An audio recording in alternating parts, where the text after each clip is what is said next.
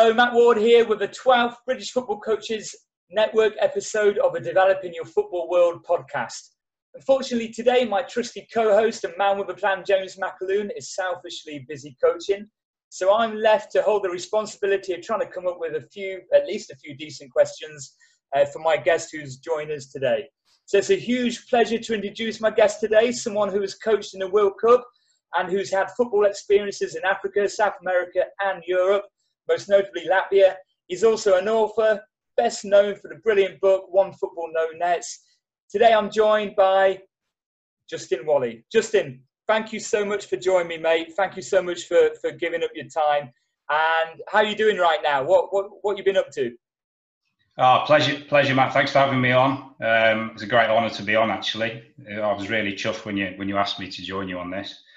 Yeah, I'm, I'm in Latvia. Um, very, very fortunate to be in Latvia during this uh, crazy times, I would say, because we've had um, quite a lot of freedom compared to most countries. A bit like in, in places like Taiwan, yeah.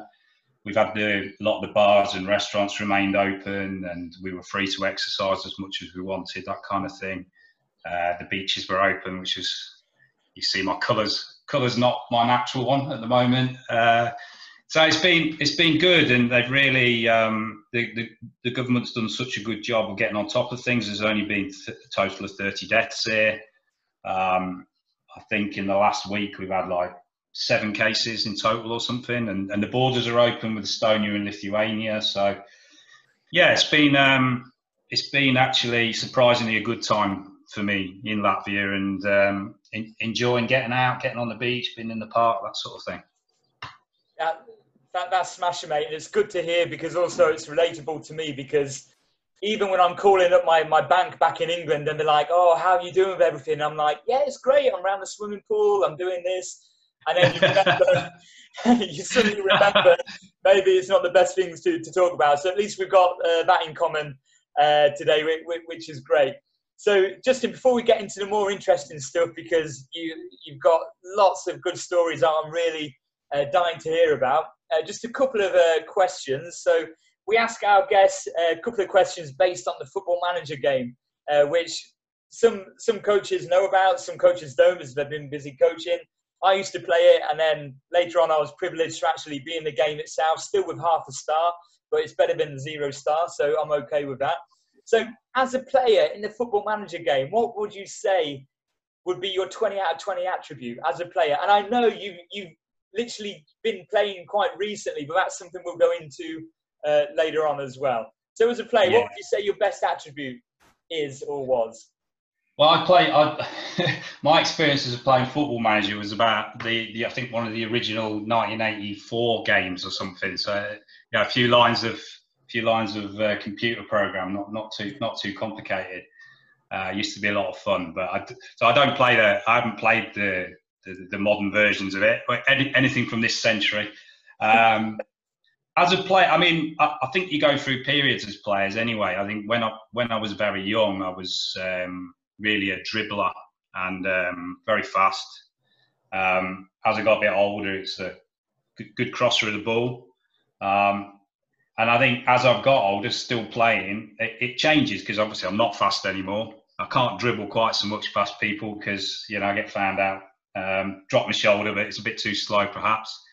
Um, but it's funny because actually I was having this conversation with somebody I know the other day. Is that I think when you coach, um, you improve as a player because you put into practice a lot of the things you teach. Well, hopefully you do. You know, I, I'm playing. I'm thinking I have to do it. I have to do what I'm telling people. So strangely, I'm a better. I could never tackle to save my life, and now I, I think I'm a pretty decent tackler. You know, positional sense, you know, go, going in to try and um, block someone or steal the ball from them. I think I'm quite good at that now. I mean, I know you're recompensating because you're getting a bit older, but um, I think overall, probably crossing the ball, so crossing the ball from the right wing, probably.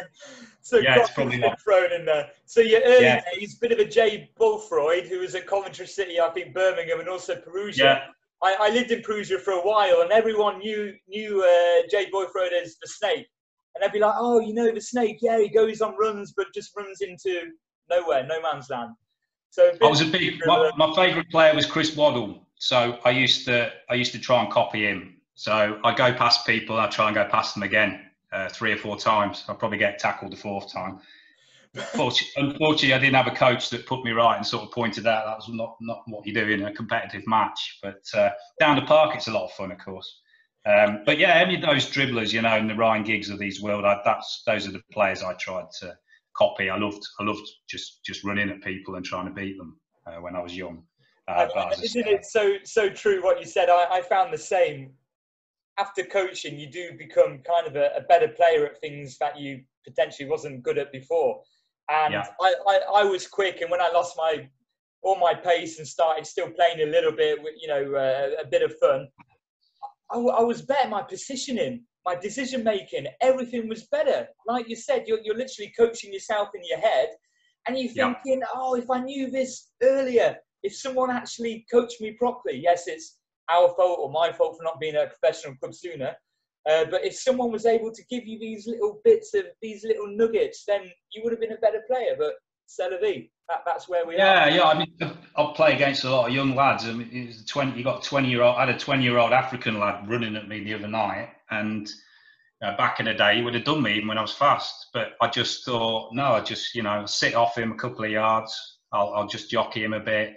Kept, yeah, I sort of kept kept pretending to go in, drop backing back off him, and in the end, it sort of I just confused the hell out of him, you know. But uh, it's um, yeah, I, I, I say to a lot of players, um, try and get on coaching courses, whether you whether you want to be a coach in the future or not, because I think you learn a lot about the game. You know, yeah. Perhaps I don't tell you, or any other coach tells you. Uh, that's a great bit of early early advice for, for players at, at any level as well. You don't have to be a professional player if anything, if you're kind of borderline non-league amateur, get get yourself on the coaching courses. If not, because you you think you don't want to be a coach now, but just to improve you as a player. Still, no, I will. time. No, what definitely. about what about your coaching attribute, Justin? Twenty out of twenty. What would you give yourself coaching wise? I think uh, I'm definitely for me. It's it's mostly about uh, communication. Um, it's about you know motivating players in the right way, um, trying to teach teach people what you know what what they're good at, what they're not so good at to improve. But really important uh, to keep a positive state of mind with people. I hate it when you hear coaches or players and they're just having a go at people and they're bringing them down. So you know every time the ball comes to them, they become nervous about what they do. There's nothing worse than that, frankly. It starts with kids. You see it. Some people do it with kids, but um, it's not so much with kids these days because it's not, you know, sort of acceptable behaviour. But why it's acceptable with, with adults, I don't know. I, I don't mean you don't get them in the changing room and f and blind at them on occasion and tell them, you know, how things are. But that's nothing worse than destroying someone's someone's confidence. So I think it's yeah, positive state of mind. I I was lucky enough to meet Chris Wilder uh, a couple of years ago, and he said to me. Um, I asked him, you know, about his relationship with the players, and he said, you know, you, you treat players the way you would want to be treated as a player. It's a simple thing, and that's yeah. that's that's that's my philosophy with, with with players. You know, treat them exactly how I would expect to be treated myself. Um, and in terms of that, more senior adult wise, but like you said, children as well. If you destroy them at such a young, fragile age, you you just killed all their confidence. And quite recently, I, I went to as I do uh, when I'm a, a, a, bit bored, I just go and have a look at some academies and whatnot. And I have to hold myself back because this, I think there, there must have been U9s, and uh, one one lad he, he, played the ball across the across the goal, across the ten yard box or whatever it was, instead of eighteen yard box. And the coach immediately screaming, "I told you not to play the ball across! I told you we don't do that!" And my, my first instinct was to, to race across there and, and basically grabbing by the throat. I, I yeah, throttling, throttling, yeah. Uh, yeah. And I just thought, you know what, it, it, it's not every coach, as we know, but there's just still a, a, lot of learning and education to be done. And look, if you're trying to help out and you're volunteering, you're not qualified, get get some knowledge, get educated, get qualified, or, or go on some courses, or or mirror some people, shadow some coaches, but don't do that to children. Don't continue because it, it, it's not going to get any better otherwise. So it, it's still happening very strongly in Taiwan, in, in the UK, in Europe as well. uh, it's a shame. It's a shame. I hope we just, can move away from that. Just popped in my mind while we're talking. I remember I was about 15. Um, very good school team. We got to a county final. I think it was about it was the semi final, and in the training session before it, um, I went on one of my dribbles, went past about three players, and then from a really hard angle, I tried to tried to score, put it put it wide. There was nobody in the box, but the, the, the coaches went mad at me. You know, which is ridiculous. It's a it's a training session. I've gone past three players, and it's it's it's good. Yeah, not everyone puts it in the top corner. And uh, pulled me pulled me aside and said, "You dropped for the semi final." I said, "What do you mean?" He said, "I'm not happy with what you just did." And I said, "Well." And I, yeah, repeating what I just said, I said, well, I thought that was, I thought it was pretty decent. There was no other options on. I just, you know, a shot wide, and and and, and he destroyed. You know, that particular coach who was, I learned a lot from because he was mostly awful. Um, he destroyed my confidence at the time, and yeah, and I I ended up playing. I ended up going into men's football at 16 just because I, I stopped playing for, yeah. for the school team because I just it destroyed the pleasure for me you know.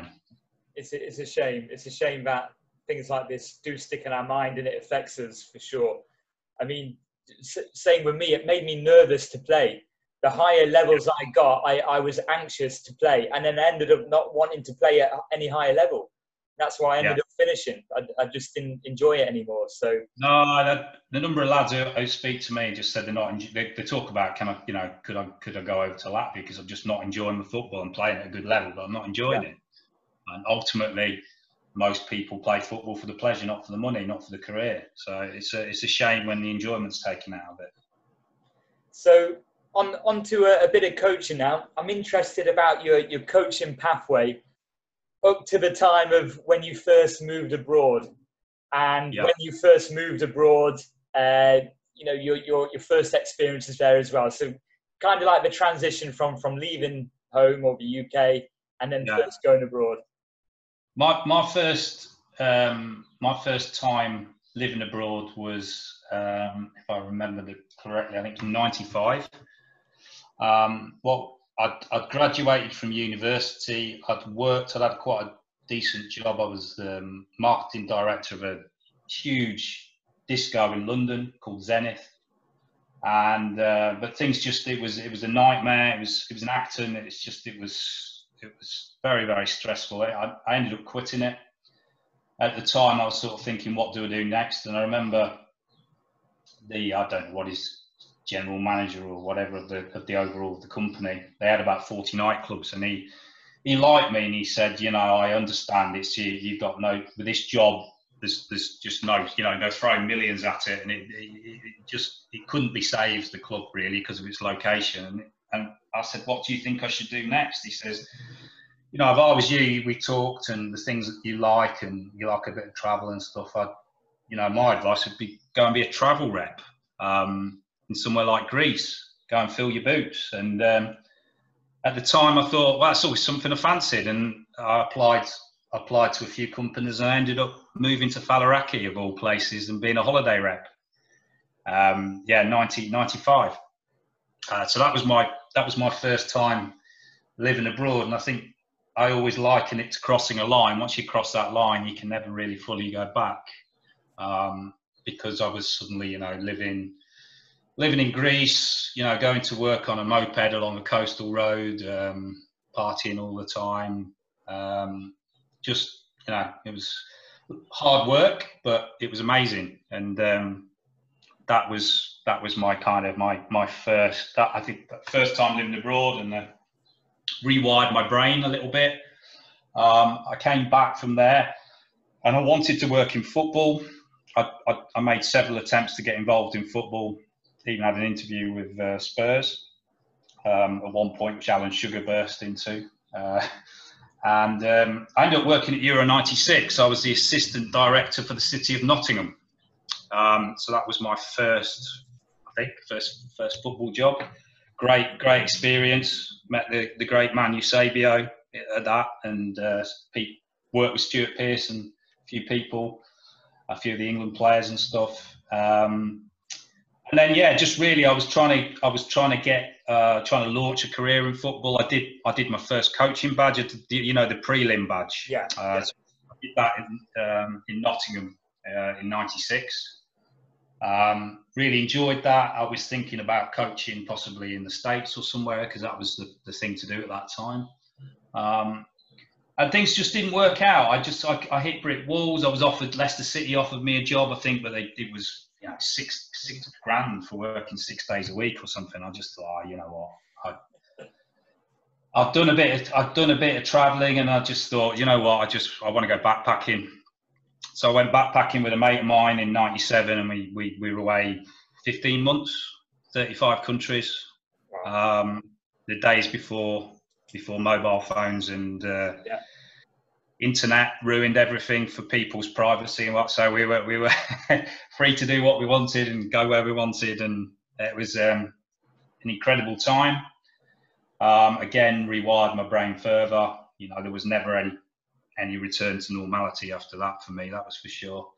Um, and I just started, yeah, thinking about what what I was going to do in the future. And the fast forward, know, in 2000, I I, I, um, I moved to to Latvia uh, for the first time and um, started teaching English as a way of as a way of being here. Um, and that was um, lived lived in Latvia for a couple of years. So it's a it's a long story. It's got it's got many many twists and turns. I lived in Japan after that for a year. Um, lived in Germany uh, for a short period of time in Cologne. Um, returned to Latvia for a while. Um, we, we set up a club called Riga United uh, in two, 2007. So I was involved in in things there a little bit more on the just on the just the running of it. Um, but there was no real serious at that time. There was no no no real serious intent to getting back into the coaching. Um, that was just just left. I wasn't even playing for a while, to be honest. Yeah. Just put on a lot of weight and uh, was drinking too much, too much partying. Uh, the football football um, suffered. Um, and then yeah, eventually, long long story again, but um, fast forward to 2011, and we I was I was down in New Zealand, Fiji, down that area of the world for a few months, and um, I came. I decided to go back to Latvia again, and we wanted to try and take the club forward. So um, that was that was when, yeah, my my football path, as people know me today, really kind of took off from around 2011, 2012 time. So that that was back again with Riga, uh, Riga United. Now, just quickly going back to you, you mentioned and People may be thinking, well, why are these guys talking about traveling and being a holiday rep and something? It's the relevancy here is because, like you said, it does rewire your brain. It does reverse engineer kind of you as a person and your experiences allow you to have different thoughts and ideas, which then lead into different opportunities. I I also knew that I wasn't going to stay in the UK. I, I joined the military, and I said to a couple of uh, uh, guys uh, a few weeks ago, technical directors from Cook Islands and Australia and New Zealand, and I said, you know what, the, the, the person who told me to join the military if I want to travel was totally wrong. I should have I should have become a football coach earlier and, and yeah. gone travelling with it straight away. So that, that's yeah. that's the best advice I would say to anyone who, who kind of wants to coach and travel. You can do both at the same time. And I also wanted to be a holiday rep as well. I, I didn't get round to that. And it is the experiences, the experiences which you gain from that. It, it does it gives you that feeling that you can literally put your mind to anything and achieve it and you can do anything you want like it, yeah. it opens up the world and so as you did you you went around the world a, a, little bit more saw more places and you ended up going back to latvia again uh, riga united 2011 and how, how did things develop then uh, at the club since the first time you was there in 2007 yeah well i mean the, the the sort of the birth of the football. The, the, the, football club was formed in 2007, but it kind of goes all the way back to 2000. Just you know, a few lads who wanted to have a kickabout, and um, I think with the EU, uh, Latvia joined the EU in 2004. That's when we just got loads of lads coming over who, um, you know, very good. Sort of, uh, some of them were very good semi-pro standard, you know, and they, they wanted a game. So that that was partly why that team became became Riga United in 2007 out of that. 2011, 2012 was myself and a few other people just recognising an opportunity to to make the club more serious, um, to see where we could go with it. Um, uh, I think it was fortunate, you know, a couple of people at the time had the same sort of um, dream as me on that. So there was a lad called Jeffrey Young. He was um, a coach, a B licensed coach, um, an American lad. Um, and he started putting on um, coaching sessions. Uh, we, we went to three times a week, um, which is, you know, it's, it's, it's, quite a big thing in, in men's amateur football, I think. We trained at Skonto Hall, which was the best um, indoor facility in the country on the 3G there. That's where the national team often um, train. Yeah, we, we did that three times a week, and we just we, we tried to make it you know proper proper sessions. Yeah. Um, and we, we tried to develop it, and then we said let's let's let's work towards um, making the club part of the Latvian Football Federation and trying to get into the football pyramid. And uh, yeah, what happened was we ended up the men's team ended up playing in the National League in, in League Two, which is the third tier. Um, we set up an academy um, so at, at, one point we had, I think, eight or ten teams, and it was all the way from from four or five years old all the way through to seventeen year olds. Um, now I set up a ladies team, um, and the ladies team ended up playing in, in the Latvian Premier League, um, and we got a bronze medal. We had uh, the, the, the female player of the year, the Latvian player of the year, uh, which is like one of my proudest moments in football. We had girls playing for the national team. Um, so that was amazing as well. You know, you saw the team, you, you, saw the team sheet with, you know, some of the games were televised, and you see Riga United next to the name. So yeah. I just couldn't, couldn't, blew my mind at the time. You know, or, or I'd have um, the Football Federation send me a letter for international release for your players. I just that's, a, that's, something you dream of, right? That's yeah, yeah, yeah. So I just couldn't, couldn't, believe it. Couldn't believe it. But, um, so yeah, we and, and, we were very strong on the marketing and um, on on the branding and, and the community sense of things, and we got what for Latvia would be big crowds. We got we got 100 plus coming to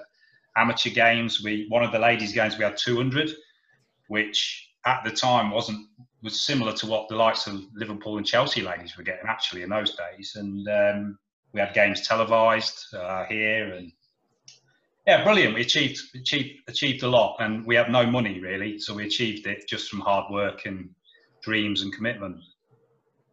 Is it is it still going well now? Uh, have they have they taken the work you guys did when you was there um, and and then carried it through, or yes, have you got yes. sponsorship? Have the resources got easier? No, I did. Yes and no, but mostly no. I mean, it's the, the club's still the club's still around, um, which is an achievement because in the Latvian football environment, most clubs we're actually one of the oldest clubs in the country that still exists. You know, I'll be talking about a club that's 13 years old, but most clubs yeah. fold. Or, they, or what happens is they they merge with other clubs. So they what's popular here is to put the two names together. Yeah. Um, so I just just the other day I was I was amazed to see one quite decent club they've stuck their name with somebody else. Just to me, they've lost they lost their identity immediately. You know what I mean? Um, so I think we've done well to survive. I think um, we haven't really had too much with, with sponsorship. Um, we do get some. We get more support from um, the federation and UEFA than we ever used to get, which helps. Uh, but it's an expensive thing because we don't own our own ground. We have to rent, and, yeah. and, and at one point rental costs were twenty five grand a year or something like that. So and that's just for a place you're using a few hours a week, you know. But it's yeah, it survived. Yeah, the men, the actually they've restructured the leagues this year, so there's now four tiers in Latvia. So the men are actually playing in the fourth tier this year rather than the third tier. Uh, the ladies, we're just seeing whether the Premier League is going to go ahead or not because there's only if we play, there'll only be four teams. Um, we're struggling because most of our girls are abroad. They never came back because coronavirus. Yeah. Um, so we're really struggling, um, but hopefully we'll, we'll, we'll, be able to play. Yeah, and the academy's still going. Um, you know that that that that changes a lot because you get international um, families that are here yeah. and they're here for four or five years and they suddenly leave and you might just lose in one summer you might lose 20 kids and you might lose the soul of a team even you know Absolutely. you might have a great under 14s and suddenly the, the whole soul of the team the heart, heart of the team's ripped out but but it goes on it continues and um, i'm very proud of the fact that it, it's still still surviving it still carries on I'm, I'm joining them for training I love going down and not having to pick up the cones and take the smelly food home. Um, a bit of banter from the lads, you know, because I'm 100 years old. Um, it's good. It's good. And I, am just, you know, why do you do something? You do it for pleasure. So many people have, have, have made friendships out of the club. It's helped them assimilate to Latvia. It's, it's helped um, a lot of Latvians get to know foreigners. I know yeah. a, lot, a lot of people who've, who've um, you know, found partners from the club even, and um, it's a wonderful thing. It's there's a lot of things wrong with the club, and there's a lot of things we could have achieved more, but I'm very I'm very proud. I'm very proud of the club, to be honest. So from from there from there, what happened next after Latvia? Where did your travels take you then? What happened was I, I, I just I got to the stage with Riga United where it was all consuming. I mean, I literally it was bonkers. I was I'd become the, I was the club secretary, uh, which is involves quite a lot of work if you do it properly. I was doing all the marketing, so I was doing all the social medias. I was doing the accounts for the club. I was running the ladies team. Um, I was doing some youth team coaching, and then I was trying to do a bit of English teaching or whatever as well. And it just got to the point where it was absolutely, I was just shattered, mate, mentally yeah. and mentally more than physically. And I had um, I was a bit ill at one point. I went into hospital, and I think it was partly stress related. And I've never been a person that, because if I get bad stress, I walk away from things usually. It's you know because I don't see the point of ruining your health over something. Uh, but yeah, I got I got quite ill, and at that point, I just said, you know, I never I'll finish the season, finish next season, and um, I'm just going to leave Latvia and I'm going to go travelling again. And I went, yeah, I went with my um, my girlfriend at the time, Katya. We went we went travelling for a few months, um, and that, during that time, I tried to think about what was next, really. And I had no intention of going back into football. I actually wanted to work with elephant conservation of all things, um, but I couldn't get into it. Just couldn't couldn't find a way in. And then I just thought, you know what, football's football's the thing. Maybe I just look at it slightly differently. Maybe I maybe I try to do something a bit off the wall. Um, and then I come up with this idea. I wanted to be like an international football manager. Just one of one of one of them, one of them national team managers. yeah, yeah. I, I, probably should have just played the computer game you're on about at the start. but, uh, I just thought, you know what? I just I think somehow it's possible to be in an environment, you know, somewhere where they just don't have the resources. Yeah. Uh, they don't have coaches that will go out and go to there because everyone thinks it's dangerous or whatever. And so I just started looking around. I just um, I made an ambition to try and do that. In the meantime, I, I got asked to do a bit of coaching with one club called FK Alliance here. Um, so I, they're in the in the in second league in Latvia. So I, I helped them. Um, I didn't do that many training sessions. It was more of a manager turn up on the Saturday, go to the away games with them. Um, but it was a lot of fun. Great bunch of lads. A really Latvian team, not not really any foreigners in it. So it was quite quite interesting to manage a team where I was the only I think I was the only foreigner at the time, but it was it was good good fun. And then uh, then an opportunity came up to go to the Pacific um, to, to to be a national team coach with a with a mate of mine, Tony McMullen, who you, I think you, you know yourself, yeah. who's coaching over here in Marupe now. Uh, and me and Tony had an opportunity to be joint national team managers of an unnamed Pacific Island nation. Um, but it fell through. It's a long story, and um, for want of not um, saying things I shouldn't about the person person involved and going to court or something, I'll uh, I won't I won't go any further on that. But a bit gutted at the time, and and, and unfortunately, um, Sasha and uh, Doug Stott and Paul Watson at CONIFA just said to me at the time, you know, Matabeleland are looking for a coach. I said, who? Sorry, Matabeleland, Matter who? You know, um, I said, um, where is where, where the hell is, where the hell is Matabeleland? I didn't even have time to Google it. Um, well, I couldn't Google it. I couldn't spell it.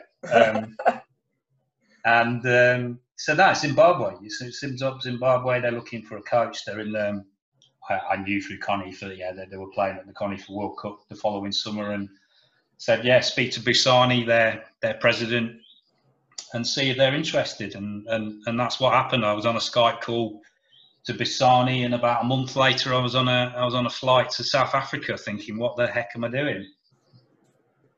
So, okay, let me just backtrack. So, you come up, this opportunity comes, you're like, yeah, we'll do that. I worry about where it is later and how you spell it, and then you're on the plane, you get to South Africa, and Zimbabwe is a, a is do they call it landlocked when when the country's surrounded by other countries basically yeah. is it gridlocked yeah. landlocked landlocked so, yeah yeah zimbabwe is a, a landlocked country and uh,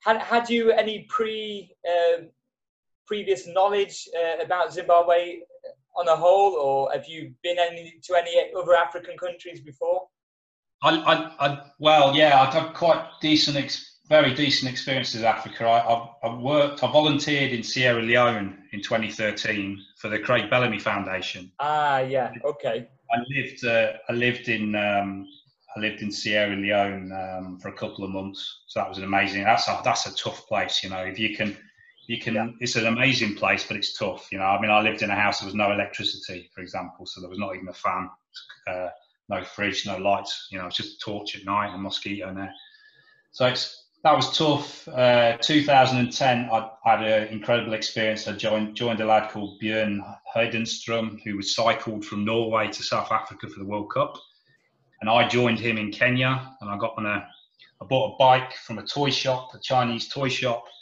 and I cycled with him down uh, down the east coast of um, Africa through um, through several countries.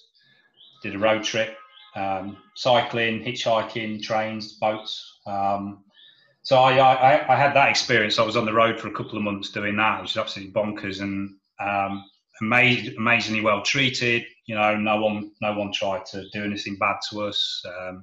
You know, we were often right in the middle of nowhere. You know, 20 miles, 30 miles from the nearest town, and no one ever, no one ever called. You know, no one came at us with a machete or anything else. Um, just yeah, incredible experience with with Africa. So I was confident of going out there and and, and, and not worried.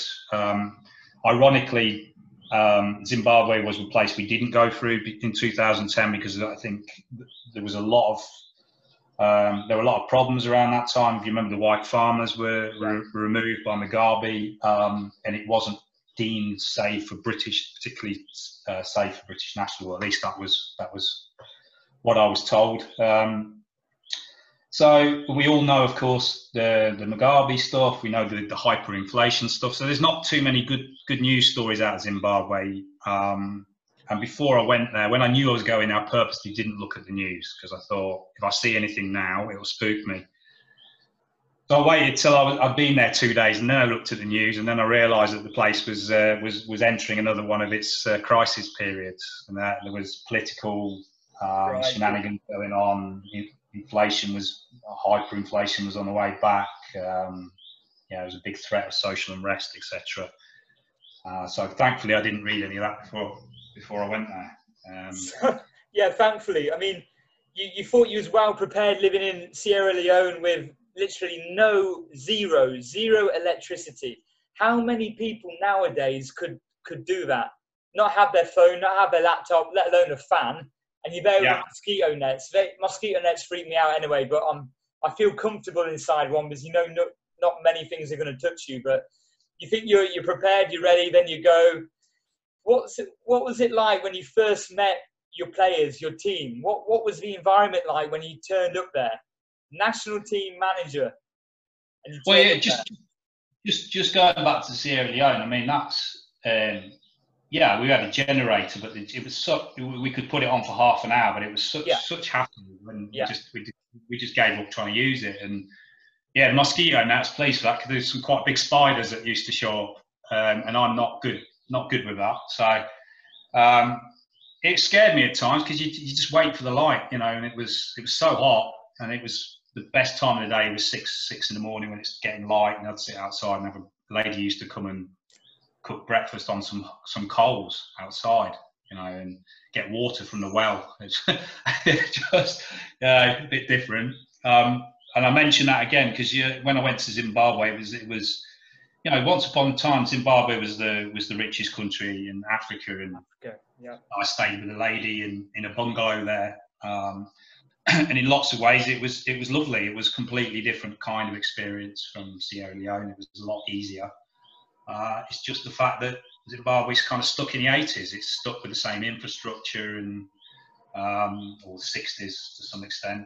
Um, and it's not in certain ways it's never progressed. So it's like a time warp. You know, it look it looks parts of it, it's like Birmingham city centre did when in the 70s or something. You know, Bulawayo. Um, yeah, and of course, once you get out of the city, you get out into the into the bush, then you're in Africa. Yeah, it's really it's, yeah. it's proper proper Africa. Um, but the city the city itself is very uh, you don't necessarily it, you don't necessarily feel like you're in Africa, but for the fact that there's almost no white people there. Um, but uh, yeah, got there. Um, wasn't quite what I'd expected. We all, you know, we all kind of imagine how things are going to be. I thought we'd have a couple thousand people coming down to watch our games, and it was more like a man and a dog. uh, the dog not on the lead. yeah. Um, uh, yeah, facilities. I wasn't sure the facilities were quite. Yeah, they were they were a bit more basic and than I expected, and we didn't have much equipment. Uh, but uh, great bunch of lads, great coaches. The Bisani and Kanye, good lads, worked very, very hard. Um, it was a 24/7 team. You know, we we were training several times a week. Um, it was everyone's life, really. The team um, and a really good bunch of lads. Some of them, some some fantastic footballers in there. A couple of them that were uh, worse than me, to to be honest, at the start. Um, but uh, yeah, great, fantastic group, fantastic group, and um, it was exciting, you know, to, to arrive and get start getting your teeth into into a project like that. For for those who are listening and and, and don't really understand what CONIFA is or, or CONIFA teams or the World Cup, which we will go on to very shortly. So am, am I right in saying it's for kind of uh, it's an association for states of minorities or, or or regions what are unaffiliated uh, from FIFA. Yeah, you've done uh, you've done a better description. I probably would have. I've, I've had lots. yeah. Of, I, I, I, I, read up on it before we chatted. I've explain it. I come up with a different answer every time, but that's that, I'll, I'll, go with that. I'll go with that. yeah, let's yeah. go with that. You almost imagine non-FIFA, all, all the all the teams that are not in FIFA, um, which you you might argue should be or could be. Yeah. Um, it's a strange one because we've got a couple of members um, in the Pacific, um, Kiribati and Tuvalu, are United Nations countries, and you know they should definitely be in FIFA. You would have thought, no, yeah. Not, yeah, there's not a single reason why they shouldn't be, apart yeah. from the fact that FIFA doesn't pull out the finger and finance them, because uh, they're in the middle of nowhere basically, and they don't, yeah. they, they can't be bothered to to do their job. So, yeah, a couple of couple of places that are that would be deemed more legitimate than some of the actual FIFA members, in all truth. Um, yeah, and then, it, says, it yeah. says a lot in itself, uh, to be honest. Yeah. So, you, you your players are, are any were any kind of able to play at some kind of high amateur, semi-pro level? Yeah, well, the lads, um, all the pretty much all the lads were playing in the uh, Zimbabwe pyramid. Okay. So they were playing from. Uh, so you got Premier League, which is which is really quite decent. Um, you get big crowds for that. Um, you got Premier League and then you got first, and then I never quite understood it. Some people told me there's seven divisions or eight divisions or whatever, and you get regional divisions and stuff. But we got lad, we had lads playing second, third, fourth, fifth, fifth division, Zimbabwe. Um, and then we had uh, a goalkeeper that was playing in the League One and a couple of lads had played League One when they were younger and played in Botswana and stuff, and they'd come close to getting in the Premier League. Um, and then we had a couple of youth team lads um, who were with you know academies that also played for us. So it's a good good bunch. You know, there was there was some young lads who really got no experience, had just started playing league football, but they really had no you know never been coached or anything, so they were they were very very naive. uh, but had the passion and uh, and the heart. But uh, a very mixed, a very mixed bunch. Um, there were a couple of players there who were two of the best players I'd ever seen, you know, amateur wise. Um, but there was also a couple of lads that, uh, yeah, they weren't they weren't quite up to what, what I would, would have thought you might call international football. So this is so this is your you go in you're you're now you're a national team manager. This is a project you, you've been waiting for, what you wanted, and it, it's just like well, it is. It's having your own team. Now you was preparing for the CONIFA World Cup, which was held in England, right? Was it just yeah. in London? Yeah, just in London. Yeah. So you guys have got to. I'm guessing you didn't all have flights laid on for you and everything. You had to make no. your own way there. Basically, I mean, the, the team was that poor that um, we stopped training on the on the private pitch that we rented because it was, I think, eight US dollars a session, and we couldn't afford it. So we went on to public pitches where there was no nets. It was a dirt pitch, and at that stage, we'd, we'd only got one decent football, um, which is hence the title of my book. Um, but um, yeah, it was it was very very limiting. We didn't we didn't have finance. Um, Bisani and Kanye and the other and lots of people who helped us. They did a great job of running. I don't know how they did it half the time. I mean, sometimes we'd be at a petrol station for two hours just queuing up and trying to get enough money together uh, because they have a lot of this online banking rather than yeah. cash and we were just trying to muddle together money, different kinds of money from here, there, and everywhere, a few US dollars, whatever, just to fill up a tank of petrol to go to an away game, and that's how bad it was. And then you need, you know, to get to get a, a delegation of 25 people on flights to the UK, um, 25 visas, you know, a British visa with all the paperwork costs 150 200 dollars a person. Um, you know, we were looking at 30 grand, 30,000 US dollars or something like that we needed to raise. So that was the toughest part, you know, that was, that was the thing, getting the visas and getting the money was really um, the hardest part of all. And it, it, it, looked almost like an impossible mountain to climb at, uh, at various points. What a, what a, what a superb job. So you, you, you get to London. I, I, bet, let's be honest, I bet most of the guys, including yourself, maybe, Justin, yeah. you didn't think it was going to happen. So when you got there, what were what were the emotions like of the players? What how how was the feeling around uh, around the camp? Let's call it camp, your national team camp. Yeah, yeah. I don't think I don't think truthfully. I, I don't know. They they might tell you otherwise. I don't think the lads ever believed that they'd ever go. Um, the coaches did. Besides, besides Bisani and Kanye always, in fact, they annoyed me because they sort of they, they, sort of said it's definitely going to happen regardless. At one point, just before we left, Kanye and I had an argument because he said, you know, basically God God will ensure this happens. And I, I have got no pro. I don't I don't mean that that he, he, he, didn't you know that he trusted in God. It was just the fact that we were so close to to not going. I just thought no no. I said it's not the time now to tell me about you know God helping us. We've got to help ourselves. You know. Um, but but they were always sure we'd go, and I, I felt I felt in my heart that we were always going to go. I, I, don't know. I just had this total uh, dedication and belief about the whole thing that it was going to happen. So, I mean, in the last, the, you know, the last we we had all our visas declined four days before we were flying, and we were still a few grand short, and it looked like we definitely weren't going. And you know that how we pulled that around was was was was mental. You know, I had I had Bruce Grobbelaar on the plane uh, on the phone in um, Canada, phoning up uh, President Mnangagwa in Zimbabwe, um, phoning up the British Home Office, uh, me trying to Skype the head of the armed forces, all kinds of you know mental stuff going on to try and reverse decisions on the visas, which obviously we, we, we managed to do. But I think yeah, once once we got to London, the, most of the lads had had that look of you know rabbits on in in the in, in the car lights a little bit. The shock of actually being being in London. Um, Amazing. Apart from the, yeah, apart from the coaches, to my knowledge, none of them have ever been on a plane before.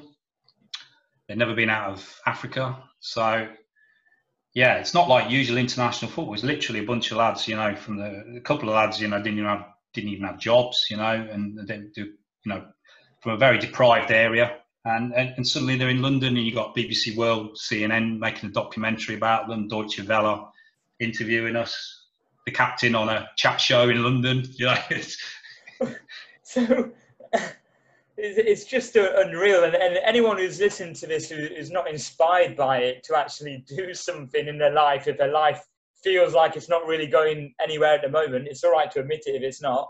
You know, this is this is the perfect story for you. Uh, it's making me feel like I, I, I want to get out if the flights were, were back on again. So the tournament itself, who was in your group? Yeah, so we, we started off. We, we our first game talk talk about uh, a, an uncomfortable start. We were playing the European champions, Padania, um, and they had uh, Stankovic playing for them. Um, you may remember from the Serie A. That's not fair. Literally, yeah, that's what I said. It's, what just, I said. Oh, that's not fair. Stankovic with the, the face mask. He used to wear the face mask. Oh, I don't remember. I don't remember he had a face mask, but oh, he's, uh, yeah, he's, he's, probably him. But that's not actually anyway. Actually, Lithuanian, but he, he he lived so long and right. played so long for Dania that they kind of uh, they kind of what's what's the word um, naturalised him in, in a sense. Him, yeah, yeah. Yeah, they inherited him, so he was playing. And a lot lot of lads from most of the lads played in Serie D. Yeah. And there's a couple of lads Serie C and a couple of lads had played higher earlier in their career. So, um, so that's the um, first match. That, that's your first. That's the, the European champions, yeah. And we're playing on 3G, and there's not a single 3G pitch in Zimbabwe, so we couldn't prepare. Uh, my lads are used to, you know, awful pitches where the ball just bounces off at various weird angles, and um, suddenly, you know, even playing in bare feet half the time, and and suddenly we're in we're in brand new boots. Uh, Bruce Grobbelaar got us a load of new boots through New Balance and Liverpool, and that was fantastic. But also, that you know, lads are playing in brand new boots, so there's always you know yeah, the problem. Wearing them in, yeah. Imagine playing. You know, we'd had one training, two two training sessions, um, which I had to go easy on, of course, anyway, with the jet lag and everything. Um, so you imagine being in new boots, being on 3G for the first time, and then playing, you know, the European champions. Um, but we went to about 30 minutes, nil nil. Um, I always laughed because the first kick of the game, our centre half tried to shoot from the from the kickoff. Uh, went miles wide, but uh, still makes still makes me laugh to this day. I don't know where he got that. You you must have been laughing on the touchline. You was actually laughing. Right, Bruce, Bruce, Bruce raised his eyebrows to me about uh, that one, but uh, um, well, then we had a bit of a shocker. We had a bit of a shocking period, and and, and I think about 60 minutes we were six 0 down, and it's one of those where you're saying, lads, you know, this is, could turn into an embarrassment, you know, yeah. bigger embarrassment. So we'd said, you know, play your natural game. You're a lot fitter. They've got a lot of older players. Just just calm down. Start to start to play your, your, basic passing and movement. You, you, run into space. You know, you can dribble past some of these lads. And then we suddenly turned it on. Scored a fantastic goal yeah, I, anyone should Google that in, in Matabeleland against Padania at uh, Sutton. Fantastic goal. Um, with something we'd partly worked on um, from a from a corner, and then we had um, we had two two one on ones with their keeper, um, and it yeah honestly could have been about six three six four at the end. So we we we we we grew in the game. We learnt a lot, yeah. Um, yeah. and you know, at the end of the game, I remember all the, the lads went over and they, they shook hands with all the supporters. They didn't just go and clap. They literally went over and shook hands with every person in the in the stadium. Um, BBC World of people coming over and saying, you know, can we interview you?" And Bruce Grobbelaar was kneeling down in centre of the lads saying, "Be proud of yourselves. You know, don't be don't be disappointed. You've done so much for your for your for your nation, not just Matabeleland, but for Zimbabwe. You know, and for your families and everything." absolutely incredible. So, you know, somebody might look at that on paper on a Wikipedia page and go six one, you know, but no, you know, in football you can lose six one and be very respectable. So, and that's what we were. Um, it, sound, it sounds like once they grew into the game, you know, if that was maybe the fourth or fifth time they played in that environment, it could have been yes. a different story. Oh, definitely, definitely. Um, you know, second game we played Land, who um, had a lot of lads who played Hungarian, Romanian leagues. Um, you know, interesting, interesting. pyramid lads, uh, a lot of very, very uh, experienced players again. Um, lads who played a couple hundred games, some of them in their leagues. Um, good, you know, very good pros rather than semi-pros. Some of them in their in their day. Um, we nearly scored after six seconds. Um, four passes, they didn't touch it. We nearly scored. And I think we had about five chances. We didn't put didn't put it any. You didn't you didn't didn't score a single goal. Didn't put the game to bed, obviously. And then our goalkeeper comes running out, does a karate kick on their lad. They go long ball, and our keeper comes about 60 yards out, and um, we go down to 10. And you know, it's it's a it's a tough call then because you, yeah, you're really you, you you're really struggling, and they they with their experience, they just started picking yeah. us off. Yeah. We ended up losing that five 0 uh, but again, it doesn't doesn't really represent the truth of what went on, you know, to some extent. Uh, but again, it's it's it's decision making, it's experience. We did a lot of um, we did a lot of work on our uh, defensive um, strategies and lineups and everything else uh, prior to the third game. We, we just drilled defensively. Um, the third group game we played Tuvalu. I mentioned at the start, it's a, it's a real country, and um, we were beating them 2 1. Um, you know, 20, 30 minutes left. Couldn't score, couldn't get that third goal. Then then it was all them. Uh, one of their lads missed missed a sitter of a header. And then we uh, we got a penalty in the last minute, and um, we'd already missed the we'd already missed the penalty um, earlier. Different. The, the lad that I thought should take the penalty took it because in the first half the lad was going for his uh, going for his hat trick, uh, who missed. Um, but yeah, he slotted it away. Um, they did the old um, run by the corner flag and Pete, you know, they are the, the Pete, the dog peeing celebration as a team, and we all went mad. And um, yeah, we beat a country. We we, we, yeah, we beat a country. country. And CNN that was that was the end of their documentary because they'd come and filmed us in Zimbabwe, and then that was the kind of the, the last part of it, and filming the lads in the car park dancing, you know, and a couple of us having a beer and the rest of the lads just dancing and singing in the car park and incredible yeah it was incredible wow just you you you can't I, I i'm trying to you just can't comprehend the feeling of that. Just unbelievable. And that's a moment what will stay with everyone involved for a lifetime. Just unbelievable yeah. experience. Unbelievable. yeah, exactly, exactly. So, that's that's what it's all about. So just just quickly before we, we, we move on a, a, quick chat about your about your book. Uh, you spent some time in, in South America uh, as a as a freelancer. uh, yeah. ju- uh, journalist so did you get any decent experiences there uh, what, watching a, a, few of the games and, and whatnot I mean it, was it at Copa America yeah this this time last year in fact uh, I was in Brazil yeah uh, for the Copa America. So what I did is I, I, backpacked around Brazil for a couple of months, went up to the Amazon and up to some of those cities in the north. Um, That's very, right. Very yeah. Places. I don't um, remember following your, your kind of journey and your unbelievable uh, ability to get good deals and uh, keeping a tight budget. It was yeah. very impressive. Very impressive.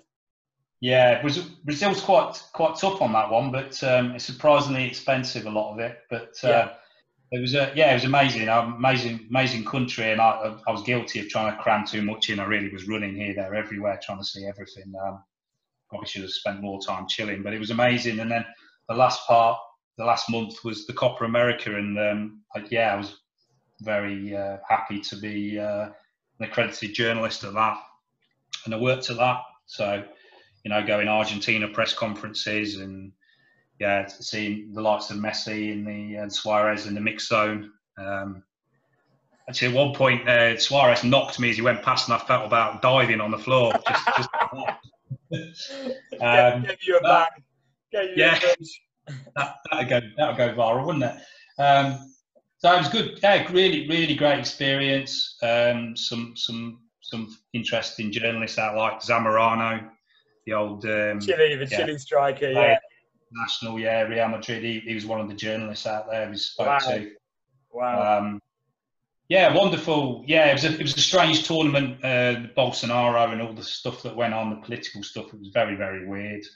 Uh, I still think, I still think that there was a few underhand things that went on at that tournament.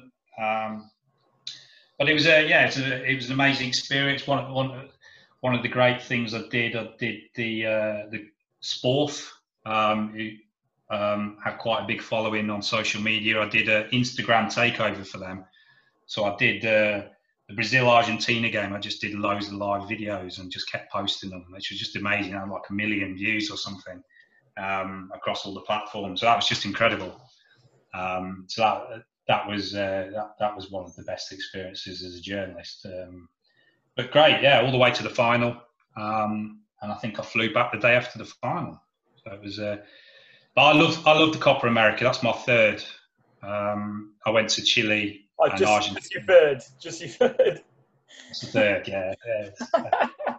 Not sure when the next one will be, but um, it was I, I, love it. I love it. I love the South Americans. I love the fans. It's just very real. It's it's perhaps changing a bit now. It's I think this this tournament was a bit bit more um, artificial and and uh, commercial compared to the other ones, but. Um, but I love South America. It's a good good excuse to travel and see some see some real real football, real football fans. In fact. And Zamorano and uh, was it Mark Marcelo Salas. What a partnership that was for Chile. Unreal. Yeah. Unreal. Yeah. I'll tell you what, just just remember the first um, what's his what's his name? His name's gone out of my head now.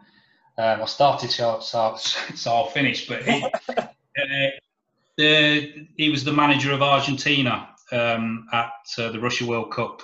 Um, the lad with the tattoos, he, he, looked like he'd just come out of the clubs the first person I saw in Brazil. I got off the plane, got to a hotel, and uh, there he was sat in the bar.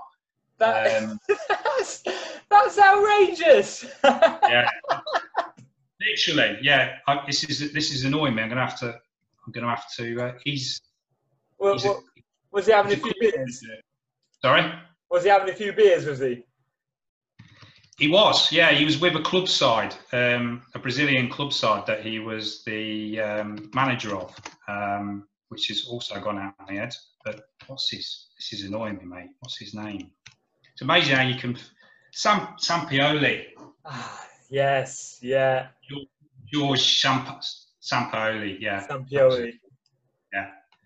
So yeah, he was a that, that made me laugh because he was literally the first person after, after I got off off the plane that I saw having a beer. So yeah, it was great. It was great, fantastic. Um, and uh, I'd, I'd, recommend it to anybody. Go try and get yourself to one Copa America in your lifetime if you can. Excellent, excellent. Yeah, great, great advice. Great advice. And just to just to round things up, I just want to uh, bring up your book, Justin. Uh, one Football No Nets. I've I've read. I've not read it all yet. It's on my iPad, and because my iPad's about 50 years old now. I don't know how they age so quickly, uh, if, if that's possible. Uh, I'm still waiting to get a new cable, whatever, but I've started to read, or I've previously read, are they called blurbs or uh, con, con, conscripts, you know, parts, yeah. parts of yeah, yeah. Yeah. Uh, chapters. And, and one of them, uh, one of them, Bruce Grobbelaar, when you, when you kind of, when the meeting happens. So can you just quickly, without going into the story too much, obviously you, you mentioned Bruce a few times when we were talking about the World Cup, but uh, I think it was a, a, given that he had to get involved in some capacity. But yeah. what, was, what was the dealing in the meeting? You, you, you had to kind of had last minute meetings on the motorways and stuff. So can you just give us a little bit of background to that? Just to, I'm sure most people have read your book by now because it's, it's very well thought of, but just for anyone who hasn't, you just give us a background about you and your, your, your relationship with Bruce Grobbelaar and, and how you met and how that kind of developed. Yeah, we, I, we, yeah, we, as said, with the, the, money we had to raise, and, and, and no one knew of the team. And the first period I was in Zimbabwe, um, we couldn't actually announce I was there because of the political circumstances. So yeah. it wasn't till January that I kind of officially announced the team and started promoting it. And with, you know, and the tournament was in May. So just looked we just looked at it and said you know how can we do this? Uh, how can we get the maximum awareness? And we, we thought oh peter Ndlovu um, and oh, yeah, bruce, yeah. bruce Grobbelaar, our famous um, famous Matabeleland lads um, that people would uh, would know of. And um, tried to tried to get in touch with Peter and and, and uh, he, he, he politely declined because he had he got various things going on. Um, and then um, just uh, sent an email. I got Grobbelaar's um, email and just sent him an email along with um, lots of other emails that I sent here, there, and everywhere. And of course, most of them you never hear back from, um, and, and, a lot of things they surprise you. I mean, I got I got a reply from CNN. I got I got a reply from Grobbelaar. I wrote to 45 English football clubs and only one replied. So you, you, you never know. Can you mention who that was who replied? It was West, it was West Brom that replied to say, uh, "Sorry, we can't help you." But at least I said to them, "You know, you're the only club that's um, that's, that's, that's replied to me." Um, I mean, Northampton helped me, and some other clubs later helped me. Um, but in that initial group of a lot of Premier League and Championship clubs, I wasn't looking for money, just looking to go down coaching sessions and yeah, yeah. get some get some publicity through their social media or something. But um, but yeah, going back to to Bruce, he, he, he, think you know I sent that on a Sunday, and I think Tuesday morning I got up, looked at my email, and I thought it just said Bruce Grobbelaar, you know, email from Bruce Grobbelaar. I thought that's one of my mates winding me up. One of them's, you know, he's just done the old classic, isn't he? He's, yeah, he's, yeah, he's yeah. Bruce Bruce Grobbelaar at uh, banana.com or something. um, but sure enough, he said, "Yeah, I know about the project. Um, I'd be delighted to be involved in some way. Are you going to be in England anytime soon?" Now, he was in Canada, I was in Latvia. Um, and then we, we come up with a date when I was going to be in England prior to going back to Zimbabwe the second time. And um, the way things worked out, he had a lot of speaking uh, uh, one of the, a lot of these speaking um, events that he had to do. So we struggled to find a time, and, and then one one day he says, "Well, look, I, am driving south. Um, can, where can I meet you?" And I said, "Well, I'm driving north. I'm going. I'm taking my mum away for the weekend."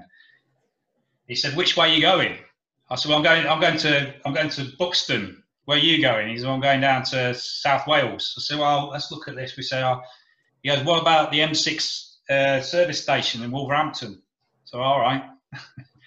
so, uh, so I drove up and um, walked across course because I'm on the other, the other, the other side of the. So I had to go across the bridge and um, got to Costa Coffee, and then there was a man like Bruce Grobbelaar, 20 years older, um, and um, yeah, just sat down, chatted with him. Um, at the start, I could I could see he was casing me out to see whether I was, you yeah, know, yeah. a journalist or taking the Mickey. Yeah. He threw he threw in a couple of interesting questions. He, he said he knew a load of the people in Latvian football and um, said some names to me, and they weren't even Lat, you know, I, they weren't Latvian names. They sounded Bosnian or Serbian or something. And uh, I think he just did it because he thought I was just going to go, yeah, yeah, I know him, I know him. I said, no, yeah, yeah, yeah. I've never heard yeah. of him. Sorry, I have no idea who you're talking about. And then he changed He changed. He, he thought I wasn't bullshit. Um, and yeah, we talked, and I, I said, "Would you be prepared to be our brand ambassador? Because um, it would help us." He said, "I'd be delighted to." He looked at his diary. He said, "Apart from the Champions League final in, in Kiev, I think it was with Liverpool, if they get there, I'm free." Um, uh, and I said, "He said I can get you maybe maybe get your boots, help you, would definitely help you with gloves." Um, uh, I said, Would you mind coming down and being a goalkeeper coach during the tournament? He said, Yeah, yeah, I'd love to. Yeah, thanks for asking. Um, and then I was going to ask him, Would you be my fourth choice keeper? And I thought, No, no, I'll save that one back. I'll save, I'll save that one back till it's too late.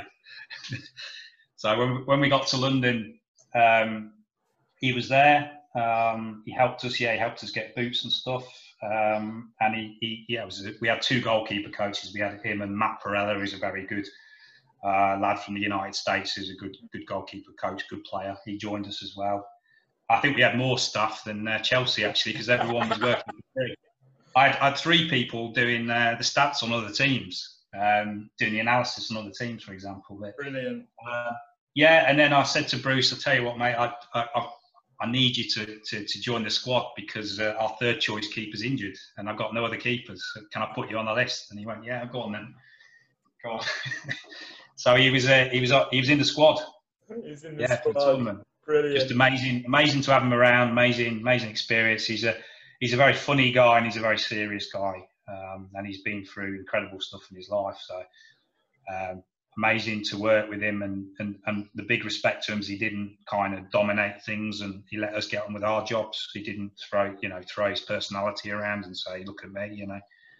um, yeah, big big respect to Bruce, and ultimately we wouldn't have got there because he he, he helped us pull around the uh, visa situation when, when that when that was looking really bad. Wow, so so that's just a, a, a, glimpse into the book One Football No Nets, and if you haven't read it, uh, it's on Amazon. I know. Is there anywhere else, Justin, where, where people can get it, or is Amazon the, the main one? Yeah, it's the main one. It's, it's, it's just available online. It's it's uh, it's one of these print on demand. So there's there's always lots of copies of it being stored by the likes of Amazon, Waterstones, um, uh, Book Depository, all these companies. Um, if you just Google it, you'll find it. Amazon's the, the there's the easy one. Uh, gets gets shipped out in two or three days usually. There's obviously the Kindle versions as well, the stuff that you want to get get your hands on it immediately. Yeah. Really pleased it's had not had not it's not going to make you rich, but it's uh, it's had great reviews and one of the one of the things I've really enjoyed about it is you get you get lads that phone you up and say I've read your book. It's really inspired me to yeah to try and do do my own interesting little thing, go a bit travelling, coach abroad, whatever. So that's I'm I'm you know I'm delighted really about the book getting it published, but also you know having a positive um, impact on some people. Well, I think that's a good point to to leave it on because the book has impacted many, I'm sure. It will continue to do so. And I hope anyone listening or watching this also will start to get a, a few ideas of some different routes they can take in life, if not life, in, in the football career.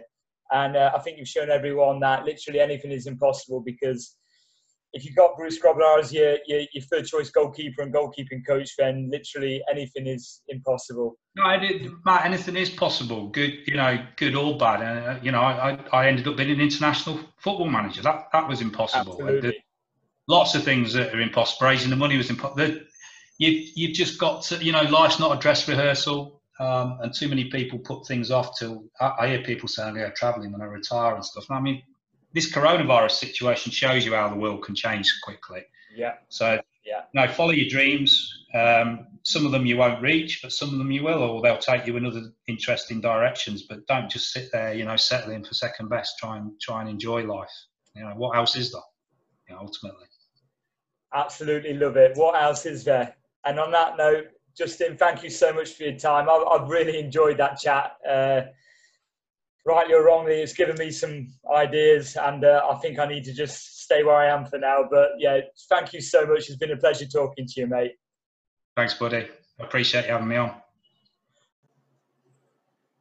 What a great episode that was. Thank you so much for joining us again. Hope you can tune in next time and make sure you subscribe to the Developing Your Football World podcast so you do not miss the next episodes when they come live. Take care. Bye bye.